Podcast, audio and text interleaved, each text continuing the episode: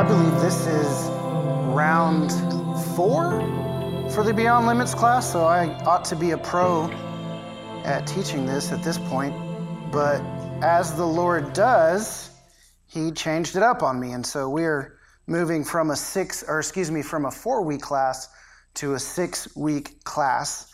And uh, spent a lot of information to give the last couple of times. And so I feel like the Lord wanted to give us just a little bit more time to uh, to um, go through that um, that material. And so the Beyond Limits class is a six week journey, and it is a journey into embracing spiritual or supernatural possibility, a scriptural journey into embracing supernatural possibility. And so let me start off by just saying uh, a little bit about um, myself and my journey in embracing supernatural possibility. Uh, to you, it might sound like, well, yeah, duh. I mean, supernatural things like we are Christians and we have faith in an unseen God and we have put our faith in Christ and He has sent His Holy Spirit to live in us. So this entire thing is supernatural at its foundation. However, it seems like over time we've moved away somewhat from this supernatural situation and have put more power in what we're able to do or accomplish or know or understand. We've made it this journey of knowledge um, through Scripture, and we have replaced experience, I believe, with knowledge. And um, not everybody's done it, but I think that a lot of people have actually done this over time. And so, what the Lord has done in my life, probably over the past two or three years, is He's really been, He, he put a phrase to it, um, He's really been disrupting my religion. And so, I've had a lot of religion in me. And as I've had people around me experiencing the Father in different kinds of ways, that was not just the knowledge they've gained from the scriptures or from study or from school or whatever it is, these experiences that people are having and saying that the Spirit is doing these things and saying these things and showing them these things, I'm, I'm like, whoa, hold on. What is He saying to you? What is He showing you? And then the question that we ask right after that is, well, where's that in Scripture? And so um, the Lord's taken me through a through a grueling uh, journey to bring me to this point. But as He has shown me and used Scripture and opened my heart and opened my mind and made me more, what's the word, receptive and open to the things of the Spirit and the supernatural, I knew that it, this wasn't just for for my own walk, but that the Lord wanted to use the things that I've learned, the things that He's shown me in my experiences to help other people along the way. And so um, it's kind of like this idea of the, the Jordan and the Israelites coming out of Egypt. They're going to cross the Jordan. They're trying to get to the promised land where the Lord is there and He's He's promised this, this life to them, and people coming from Egypt still had some of that slave mentality. And so there are forerunners who have crossed the river and who are way out ahead, um, way out ahead of the group. And um, they're just like journeying into uh, what the Lord has. And then there are people who are who are kind of back and saying, Well, I don't know about that. But then I think there are people who have taken a couple of steps into the water and they're like, Oh, this actually isn't that bad. And so I feel like I'm that person that is, the forerunners have taken off. I've still had some religious mentality, but the Lord is, by His Spirit, moved me into where I'm stepping into. Um, stepping into uh, what he has, what he wants. Sorry, I'm having to let people in. Um, and so as I've stepped into that river and I'm there, he's now saying, okay, turn around and look back and let people know like the water's fine. And that they can go ahead and step in and that they can leave they can leave that Egypt mentality, they can leave that slavery mentality in the past and that they can start to journey forward. And so that's my um, that is my place in the river, I suppose. And so I'm so glad you guys are here to listen and learn from the things that the Lord has showed me on this journey. And so um, tonight begins week one of Beyond Limits. And so we're calling this week Dealing with the Issue of Mixture. And so each week of the class will build on the week from before. And so there's this entire narrative through Scripture where the Lord has invited people into relationship with Him. He's revealed Himself to people, invited them into relationship with Him. And then once He does that, He invites us into mission as well. And so then He begins to give us a place in the kingdom and He gives us something to do based on our identity and who He's made us and His will for our life. And then not only does He do that, but then He sends a Spirit to empower us and He gives us spiritual gifts and all kinds of other things that allow us to journey in this mission that He's prepared for us. And uh, He uses all of heaven's resources. He uses everything in his disposal angels and spirit and supernatural abilities, and everything that's in his kingdom, he gives us um, to be able to journey forward in doing this mission.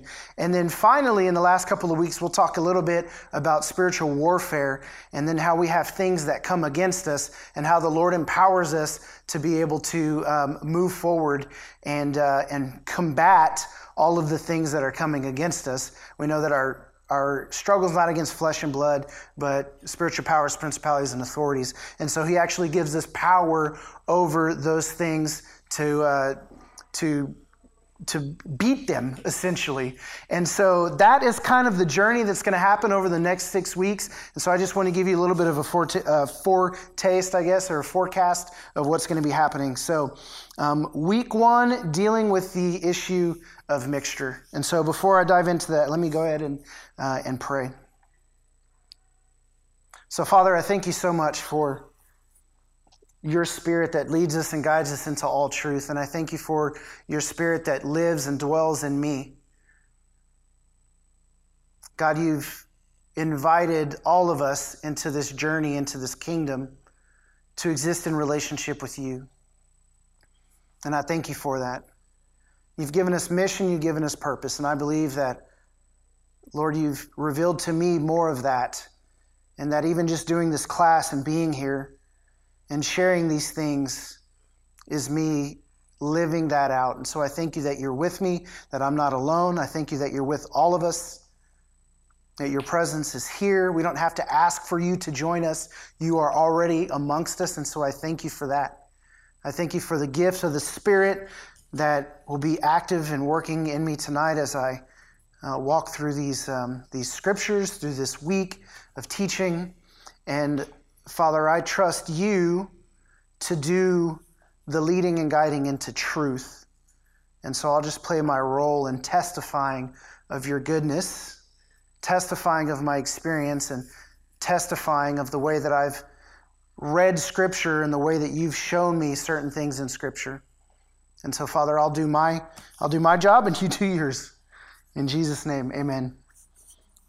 Sorry, Zoom, lots of distraction just happening here in the last moment uh, in person. So, you guys ready to dive in? Everybody ready? All right, let's do it. So, uh, sorry, I, I, need to apologize to the people on Zoom. Uh, I'm not going to be staring at the camera a lot because we do have people in the room, and so I'll be preaching to the room um, and I'll be looking down at my notes. And so I apologize if maybe that's just a little bit distracting. So um, tonight, week one, dealing with the issue of mixture. Mixture. So your question uh, may be, what do you mean by mixture? So I have to talk about this idea of sourcing from a single place for truth, because I believe. Unfortunately, what has happened over time is that believers have We've sourced from different places for truth. We've looked to man for truth. We, we, we say, and lots of Christianity will say, that Scripture is the primary authority in the life of the believer. And when we look at Scripture tonight, we're going to see that Jesus says, au contraire. I will tell you who that source is. But think about this idea of uh, Dr. Frankenstein. And so he created a monster, didn't he? What was this monster composed of? We took the brain of a human, and he took different parts from animals and from different places, and he stitched together this entity, and then he shocks it with electricity, and then brings it to life, and it's a monster. And I think about the way that some Christians have tried to piece together their faith over time. They've tried to take a little bit from this teacher and a little bit from this guy and a little bit from this guy. Now, let me say, we can receive encouragement, we can be led, we can be, we can be taught things and shown things, but there's a difference between sourcing from something as a primary source and then allowing the Spirit to move in people to testify and, and give experience and talk about the Lord and do these things, and then have the Spirit in us essentially leap like the baby leapt in um, Elizabeth's womb when Jesus was there with Mary, right? They were in the in the stomachs, and there was something about the Spirit with the presence of Jesus there that something leapt. And so we know when we listen to teachings and we read scriptures, we do that kind of thing, the Spirit will, will leap in us and we'll say yes and amen. That's where that kind of stuff comes from. But a lot of people don't rely on the discernment of the Spirit in their life to tell them what truth is. They simply say, That's the pastor, he's on stage, he has the truth, what he says goes. I'm a part of this denomination, I believe in these doctrines, I've established these theologies, and these are the things that are truth in my life. So whatever X denomination says is truth and I will listen to the people who study the Bible. They have the MDiv, they've gone to seminary, they've done all the word studies, they passed all the tests. Somebody decided along the way that it was a good idea to give somebody a grade for studying the Bible. Let me just not have to go off on that. But what I'm saying, and none of this stuff is bad in and of itself, what I'm saying is that when we source from the wrong place, we're going to create something that is off. We're going to create mixture. And so, what I believe the Lord wants to do with us tonight is show us that He's the true source for all truth. And so let's take it back to the Garden of Eden. And I love, love, love to teach on this. I believe that in the garden, in Genesis chapter 2, and, or excuse me, chapter 3, that we actually see the birth of religion. And so let me just give a quick definition of what I believe religion is. I believe that it is a mixture of God's true word plus man's interpretation. And so I think we can interpret scripture. I mean, obviously, that's what I'm doing now. But we'll see in just a little while that Jesus calls much of the teachings of the Pharisees tradition handed down by men. Thus, he says, you nullify the word of God. So it is possible to take what God has actually meant, add to it, and nullify it and make it void. So, Genesis chapter 2, verse 15 through 17, it says, The Lord God took man and put him in the Garden of Eden to work it and take care of it. And the Lord God commanded the man. So here we have the first words of Yahweh to man. And he says, or maybe not the first words, but here we get a first commandment. Um, he says, You're free to eat from any tree in the garden. So, right out of the gate, the Father establishes freedom, right? He gives freedom first in relationship with Him, and then He gives a command. You're free to eat from any tree in the garden, but you must not eat from the tree of the knowledge of good and evil, for when you eat from it, you will certainly die. So let's just understand that the Lord created a, and he created the heavens and the earth, he filled it, and then he made man, he put man in the garden, he made the garden for man, put him in it and named it Eden, which is pleasure. And then he says you're free to eat from any tree, pleasure and freedom. Relationship with the Father. But then he just says, Look, I have one command for you. And this command isn't about law or putting something on you that's like he's not setting us up for failure. It's not an unloving act. It's the most loving thing that he can do to say to us source from only these things that i've created for you to source from. You feed your body by eating from every tree that's good for food. And what he's doing now by establishing a commandment, he's saying, I'm the source for what to do and what not to do. I am your source for good, and I am your source for what's to telling you what's bad. It's the tree of the knowledge of good and evil. Satan comes in and tempts Eve and says, If you eat of it, you'll be like God. And he's basically trying to bring division and saying, Source from yourself and don't source from the Father any longer. And so this is where things get tricky. So after chapter, Genesis chapter 2, verse 15 through 17, we then see that um, Yahweh makes Eve. So Eve was not there when Yahweh made Adam and commanded Adam about the tree. Interesting stuff. Genesis 3, verse 1 through 5. Now the serpent was more crafty than any of the wild animals the Lord God had made. He said to the woman, Did God really say you must not eat from any tree in the garden? Let me tell you, people who are going to question the word that God has given you, they're going to have to craft a way to question that. Right? So the woman said to the serpent, so uh, the, Satan, the serpent, is questioning now the word of God. He's questioning the source of truth in the life of Eve. And so here's where things get tricky. The woman said to the serpent, We may eat fruit from the trees in the garden. So she's got that right. I can source from these things. The father said that that is good. But God did say, You must not eat from the tree that is in the middle of the garden. She's got that part right. And then he says, And you must not touch it. She says, You must not touch it or you will die. Where did that come from? Have you guys ever noticed that? Where did that come from? And I'll talk about that in just a second. Verse 4 You will not certainly die, the serpent said to the woman, for God knows that when you eat from it, your eyes will be open, and you will be like God, knowing good and evil. So the temptation is to now source understanding of good and evil from somewhere other than the Father. And this is what Satan does. Satan comes in and says, Was that really God who spoke to you? What God said, was that really what he said to you? Does he still not launch spiritual attack on our minds and question what we know we've heard from the Father. Constantly, she says. And so here's what's interesting Eve adds to the commandment of Yahweh. Yahweh says, Don't eat of the tree. When Eve re- responds to the serpent and is essentially recalling what God said about the commandment, she says, He said, don't eat of it, and we'll, or, or do not touch it.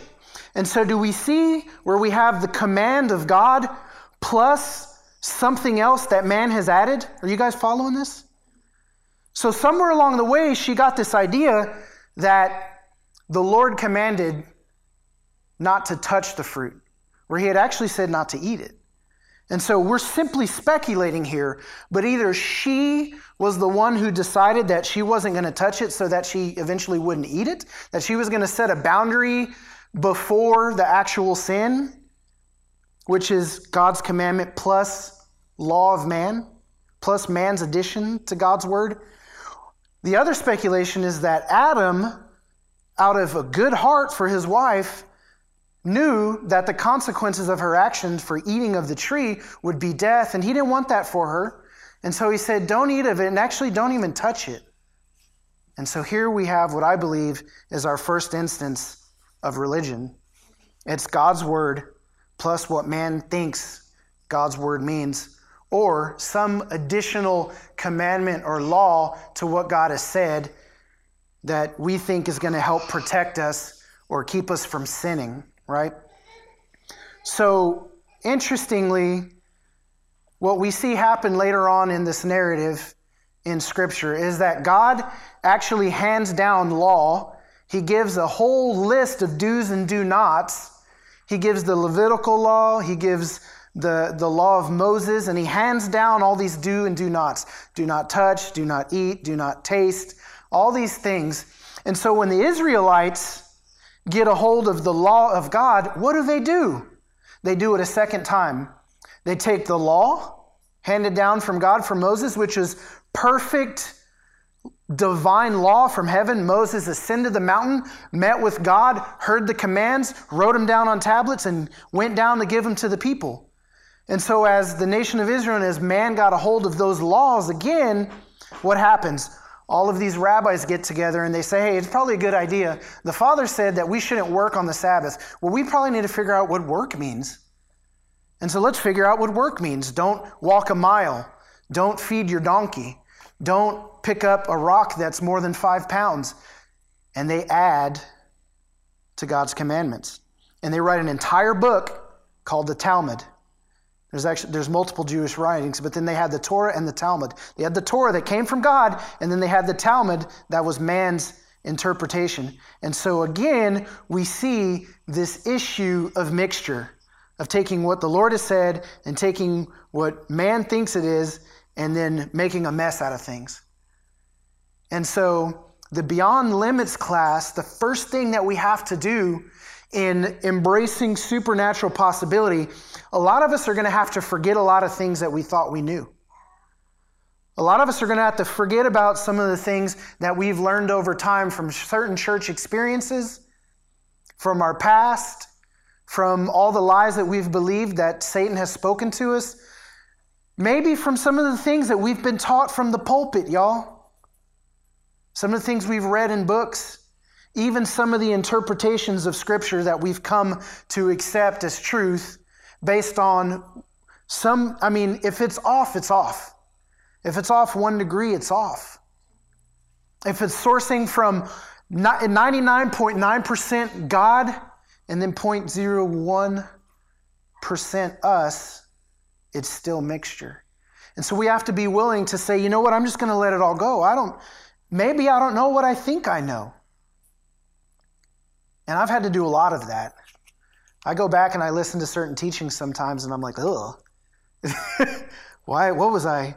There actually, I'll, t- I'll be I'll be very truthful. There was one time I was listening to a sermon, and it was like one of the first couple of sermons I preached when we launched the church back in 2011, and I was like talking to myself through the audio, and I'm like, Jason, what are you even saying?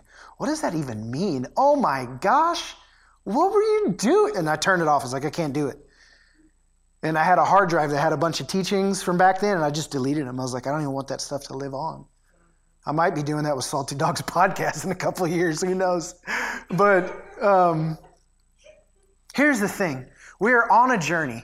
It's not wrong to be where we are in this part of our journey, learning what we're learning, thinking maybe we have some truth, and then later on realizing, no, the Lord's going to correct us. But He's our Father, and He will do that. And we're His children, and He will lead and guide us and love us along the way. And He will source from an infinite well of grace to pour out over us as we continue to journey through this life and learn more from Him. So we could actually reach a place in, the, in this moment where we just repent and say, Father, I, I, I just, I want to have my mind changed concerning the things that maybe I thought I knew. And a lot of the time, pride is attached with knowledge. Knowledge puffs up. We think we know it all. We think we've done the study. We, we, we think we understand it. And then somebody comes with a, with a point or a, a um, perspective that's different than ours. And immediately the walls go up and we're like, uh uh-uh, uh, that's not truth. What if it is? What did the Pharisees do to Jesus? Oh, you're casting out demons by the name of Beelzebub. And Jesus is like, I'm the Messiah, bro. You got you're off. You're way off. They were so off. Were they not off? They completely missed it. And let me just tell you, none of us are above completely missing it. And so that's why it's so important, number one, that we humble ourselves and just say, Yes, Lord, I want you to be my source. And so we're going to look at where uh, Jesus talks a little bit about this so let's look real quick in Mark chapter 7, verse 8 through 13. Um, just one more idea of this, this uh, uh, one more point around this idea of, of mixture. So it says, You leave the commandment of God and hold to the tradition of men. This is Jesus to the Pharisees, right? They're the ones that got a hold of the law and then creates the Talmud. And then even the Jews couldn't agree on the interpretation of the scriptures because there was the Sadducees and the Pharisees.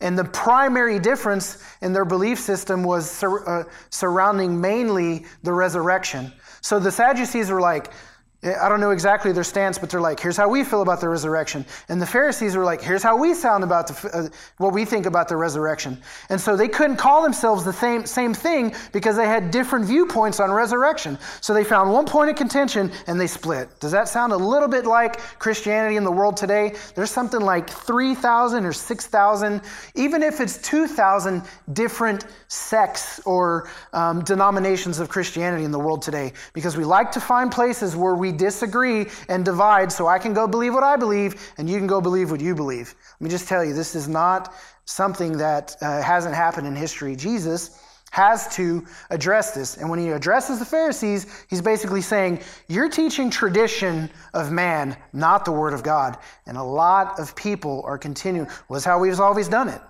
Our denomination is 400 years old. Our church dates all the way back to Peter. You know what I mean?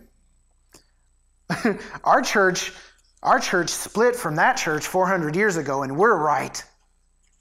Okay? So let's just let Jesus address this. So Mark 7, 8 through 13, you leave, the, you leave the commandment of God and hold to the tradition of men. God said, Do not eat of the tree of the knowledge of good and evil.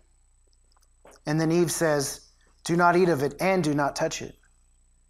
Right? There's a commandment of God and, right? You leave the commandment of God and hold to the tradition of men. And he said to them, Jesus, this is, you have a fine way of rejecting the commandment of God in order to establish your tradition. So not only do we now know the word, but then we reject the word in order to hold to what we believe is true. And there are a lot of people who are rejecting maybe what the Lord is saying to them because things have always been a certain way and they just always believe things a certain way. So, verse 10 For Moses said, Honor your father and your mother, and whoever reviles father or mother must surely die. But you say, If a man tells his father or his mother, Whatever you would have gained from me is Corban, that is given to God, then you no longer permit him to do anything for his father or mother, thus making void the word of God by your tradition that you have handed down, and many such things you do. And so, Jesus is addressing the Pharisees and say, Look, you've got things that you believe that actually aren't even the Word of God anymore, they're just tradition. Let me tell you, there are certain, uh, I'm just going to say this and I'm not pointing anybody out, but there are certain theologies and certain doctrines that have been established by man hundreds of years ago that have entered the church, have lived on for centuries, and still exist today that the Lord will probably look at and say, Those are just traditions. You've completely missed the Word of God in that one.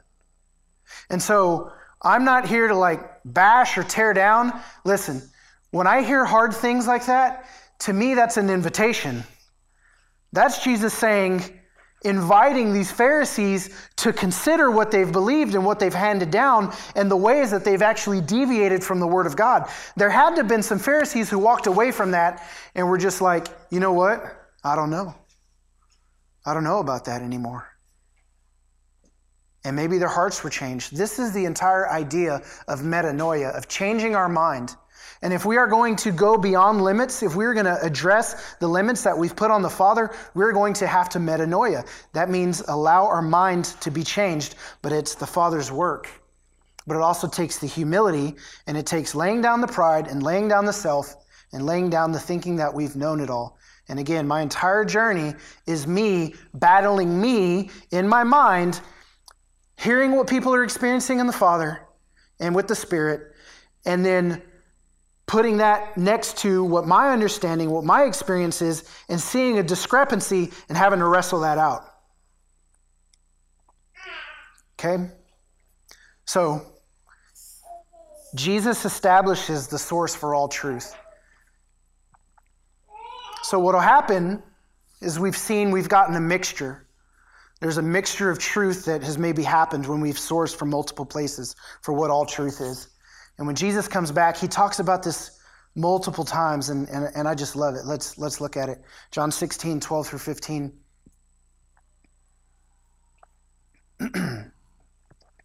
I have much more to say to you, more than you can now bear. But when He, the Spirit of truth, comes, He will guide you into all the truth. He will not speak on his own, he will speak only what he hears, and he will tell you what is yet to come. He will glorify me because it is from me that he will receive what he will make known to you. All that belongs to the Father is mine. That is why I said, The Spirit will receive from me what he will make known to you.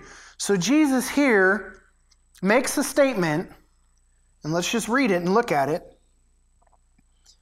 13, but when he, the Spirit of truth, comes, he will guide you into all truth. Who guides us into all truth? The Spirit. How much truth does he guide us into? All of it. Jesus establishes the source for all truth in the life of the child of God. And he's saying it's the Spirit.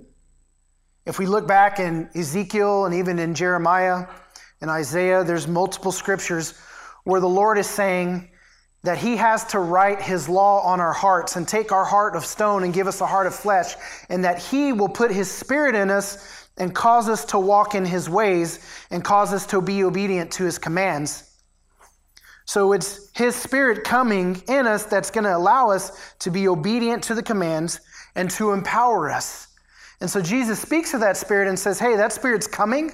I'm going to send the, the spirit of truth. There is a spirit of truth that is responsible for leading the believer into all truth.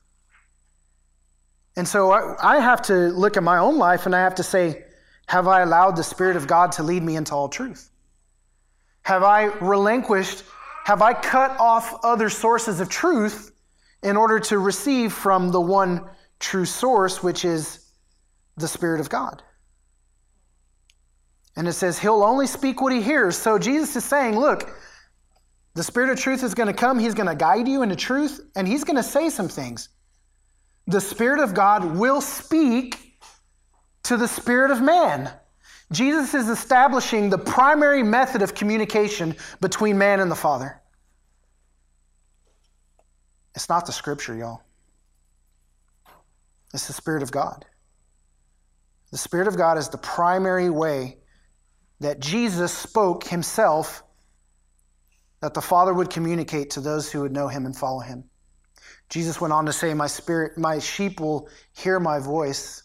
They will know my voice. Again, he says, there is a voice that will exist in the life of a believer, and that that voice serves multiple purposes. One is to lead us into all truth. And so here's an interesting fact is that Jesus is essentially He's essentially saying there is a new way of knowing truth, and it's by the Spirit of God in us. Because those up to that point had relied on what? The law, the prophets, the Talmud. Again, mixture. The prophets came and spoke the word of God, thus saith the Lord, and they killed them. They had a source of truth in their life that was the Spirit of God speaking through a man, and they rejected it. And so it's very important that we do what the scripture says and we don't despise prophecy, the heart and the mind of God speaking forth through his spirit through people, because the Lord will use people. His spirit will speak through people but his spirit will also speak to us. That's why it's important that we discern. Jesus says, We'll know his voice. There's no, like, if I know, was that Jesus or not? No, he said, You'll know. Jesus didn't say, Oh, you'll have to discern my voice. So be real careful because it might not be me. We'll know Jesus' voice. We have to discern prophecy when it comes through man. Okay? So, Jesus in Matthew 23, verse 8 through 12, but you are not to be called rabbi, for one is your teacher. And if you guys notice this PDF, I bolded these ones, okay? But you are not to be called rabbi, for one is your teacher, and you are all brothers. And call no man on earth your father, for one is your father who's in heaven. Nor are you to be called teachers, for one is your teacher, the Messiah. But the greatest among you shall be your servant. Whoever exalts himself will be humbled, and whoever humbles himself will be exalted. Jesus is giving this word in response to talking about the Pharisees who have established themselves as the primary source of truth for all of the people of Israel. He said they stand and they and they pray out loud and they love to have the seat of honor in all the dinners. And they love to have these long tassels on all their garments. And they love to be seen in the corner to be known as they like to be called father and master and teacher and rabbi. They love these titles because guess what? It establishes them as a primary source of truth and leadership for the people who would listen to them. And Jesus said that they would have their reward in full. And Jesus says Call no man teacher, for you have one. Call no man father, for you have one. Call no man master or rabbi, for you have one. And so look at that. Verse 10 Nor are you to be called teachers, for one is your teacher, the Messiah. Who is your teacher? Jesus. How did Jesus say he would teach us and lead us to truth? By his Spirit. And the Spirit would say to us the things that he still had to say to us and that the Spirit would only take what it was hearing and give it to us. And so Jesus is essentially teaching the Spirit, or not, excuse me, speaking to the Spirit to then speak to us. It's the primary mode of communication for believers to communicate with Jesus and Yahweh. So, real quick, let me just ask the question so, what's the role of a teacher? Because in Scripture, it says that Spiritual gifts have been given. So there have been teachers given, and it's been by Jesus sending the Spirit to empower teachers, apostles, prophets, evangelists, shepherds, and teachers. Paul, when he's talking about spiritual gifts, he says, if it's your gift to teach, well, then teach. James says, not many of you should desire to be teachers, for teachers will be judged more harshly. And why is that? The Lord has entrusted those by his Spirit to teach, because as they teach or lead and guide people, help lead and guide people into truth, it's not that they're acting as a source of truth, but truly taking their role to help lead and guide. And truly stepping back and humbling themselves and saying, Look, I don't know it all. I don't have it all. Here's what I've been shown. Here's a different way of looking at it. Here's maybe what some of these words in this context mean. Here's um, some of the things that I've experienced concerning these things. And I believe as I believe as a teacher gifted by the Spirit to teach, that I am only to present different essentially arguments or perspectives and viewpoints, and then have you take that back and wrestle with it. And go to the Lord and look to Him and say, confirm this or don't confirm this. You know, we'll, we'll, you'll hear that a lot from me. Um, you will hear that uh, a lot from Christine. Many of you know Christine Smith, who runs Engaging Heaven, and she'll say, Don't look to me, go ask the Lord, have Him confirm it with you. And so I actually get really excited. Maybe this is. Maybe this is why the Lord, you know, knew, I guess he would utilize me, partner with me to teach, is because I love to have conversations around these things. And even if I think I know it all, most of the time I can have my viewpoints challenged, and then I go to the Lord and He corrects me, and I'll tell people that I got corrected. I did a whole Salty Dogs episode on how I was wrong. The title was called Plot Twist You're Wrong, and that you was me. And it was talking about humbling ourselves when we're wrong about things. The Lord corrected me. He did it. And so it happens. But let's, uh, let's finish up here. Matthew 16, 13 through 18, this is Peter getting some heavy revy. he gets some heavenly revelation. So, just real quick, back in Matthew 23, uh, Jesus establishes this idea of one source three times one rabbi, one teacher, uh, one, one father. He's saying one, one, one. You've got one, it's a single source. And so, I think we actually get an instance of a follower of Jesus getting revelation from the Father that was, he was only sourcing from the Father in that moment. And so it says, when Yeshua came into the region of Caesarea Philippi, he asked his disciples, Who do people say that the Son of Man is? They answered, Some say John the Immerser, others say or John the Baptist, others say Elijah, and still others say Jeremiah or one of the other prophets. He said, But who do you say I am? Simon Peter answered, You're the Messiah, the Son of the living God. And Yeshua says to him, Blessed are you, Simon, son of Jonah, because flesh and blood did not reveal this to you. Who it was not a person, it was not flesh and blood, that revealed to Peter that Jesus was the Messiah, the Son of the living God. Who was it? But my Father who's in heaven. So Jesus recognizes that Peter is speaking a truth that had only come from the Father. And then Jesus goes on to say, And I also tell you that you're Peter, and upon this rock I will build my community, and the gates of Sheol will not overpower it. Let me just insert some speculation here. Again, you test it. But I've heard this verse used many times to talk about many different things. And one of them was that Peter's confession of Christ as the Messiah is the rock that Jesus would build his church on, saying that the church is the body of believers and all those who profess Christ, the Son of the living God, are living stones and being built up into this body, this temple, this church, which sounds good. But there's a very important thing that Jesus establishes. He establishes that Peter only knew this because the Father revealed it to him. And so I think Jesus might be alluding to that his church will only be built by people who source from the Father and the Father alone. Have you ever thought of that? Something to consider. But how, who else would be the church other than those that source from the Father alone? You know what Peter didn't do? Peter didn't say, okay, hold on, Jesus. Let me go look at my scrolls. I happen to have the scroll of Isaiah with me. So let me just study the Torah in depth. Let me, let me think of the words of the prophets of old once more so that I may come to a conclusion of who you are, Jesus. Hold on just one second. And then went to rabbi school, became a scribe, spent years and years and years studying, and then coming back to Jesus saying, The scriptures, you're the Messiah. I read it, it's right there. I interpreted it properly. I finally came to that conclusion. That's not what he did, y'all. And so let me just say this. I'm going to make the statement that the scriptures played no role in the revelation of Christ as Messiah to Peter. It was the Father in heaven, and Jesus recognized it. He didn't say, Oh, Peter, you know what the prophets said. And so let me show you what they said about me. Now, there is a time where on the road to Emmaus, Jesus uses the scriptures, but he opens them fully, it says.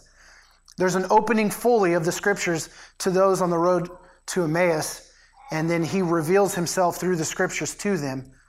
But again, we've got Jesus as spirit, post resurrection, manifesting himself in this resurrected form, in the spirit, manifested, teaching these people about who he is through the scriptures.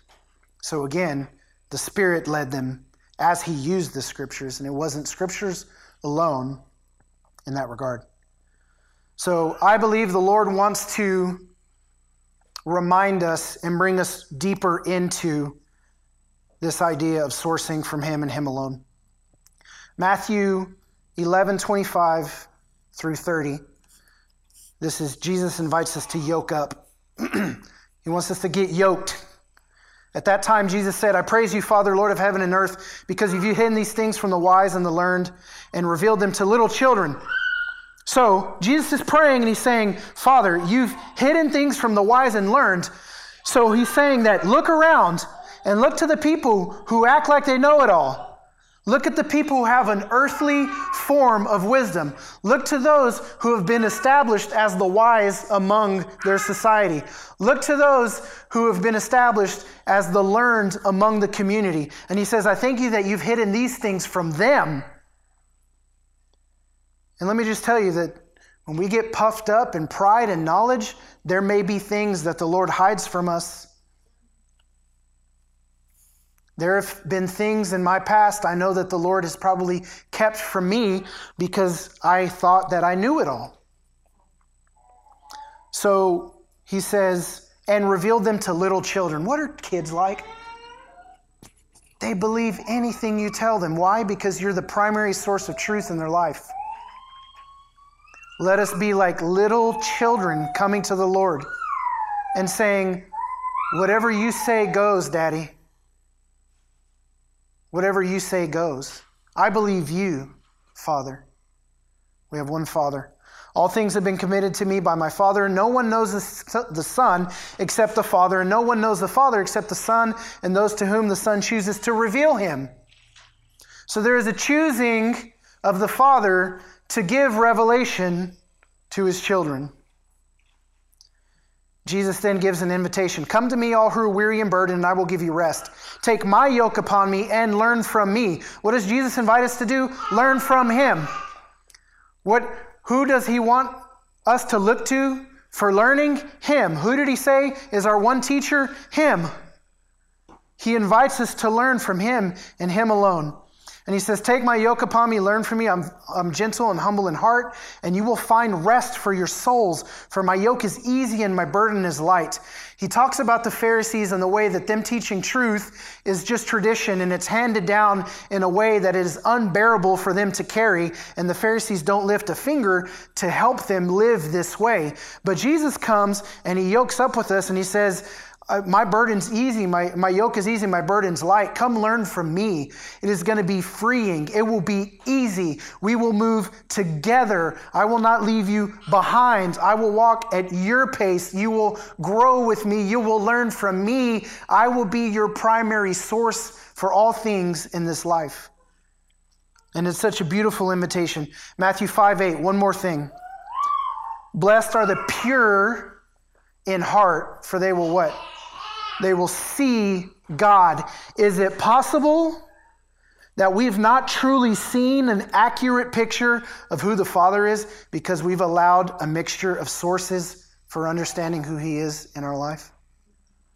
When we're pure in heart, we will see God. And when we see Him, we will know Him. And when we see Him and know Him, we will be like Him.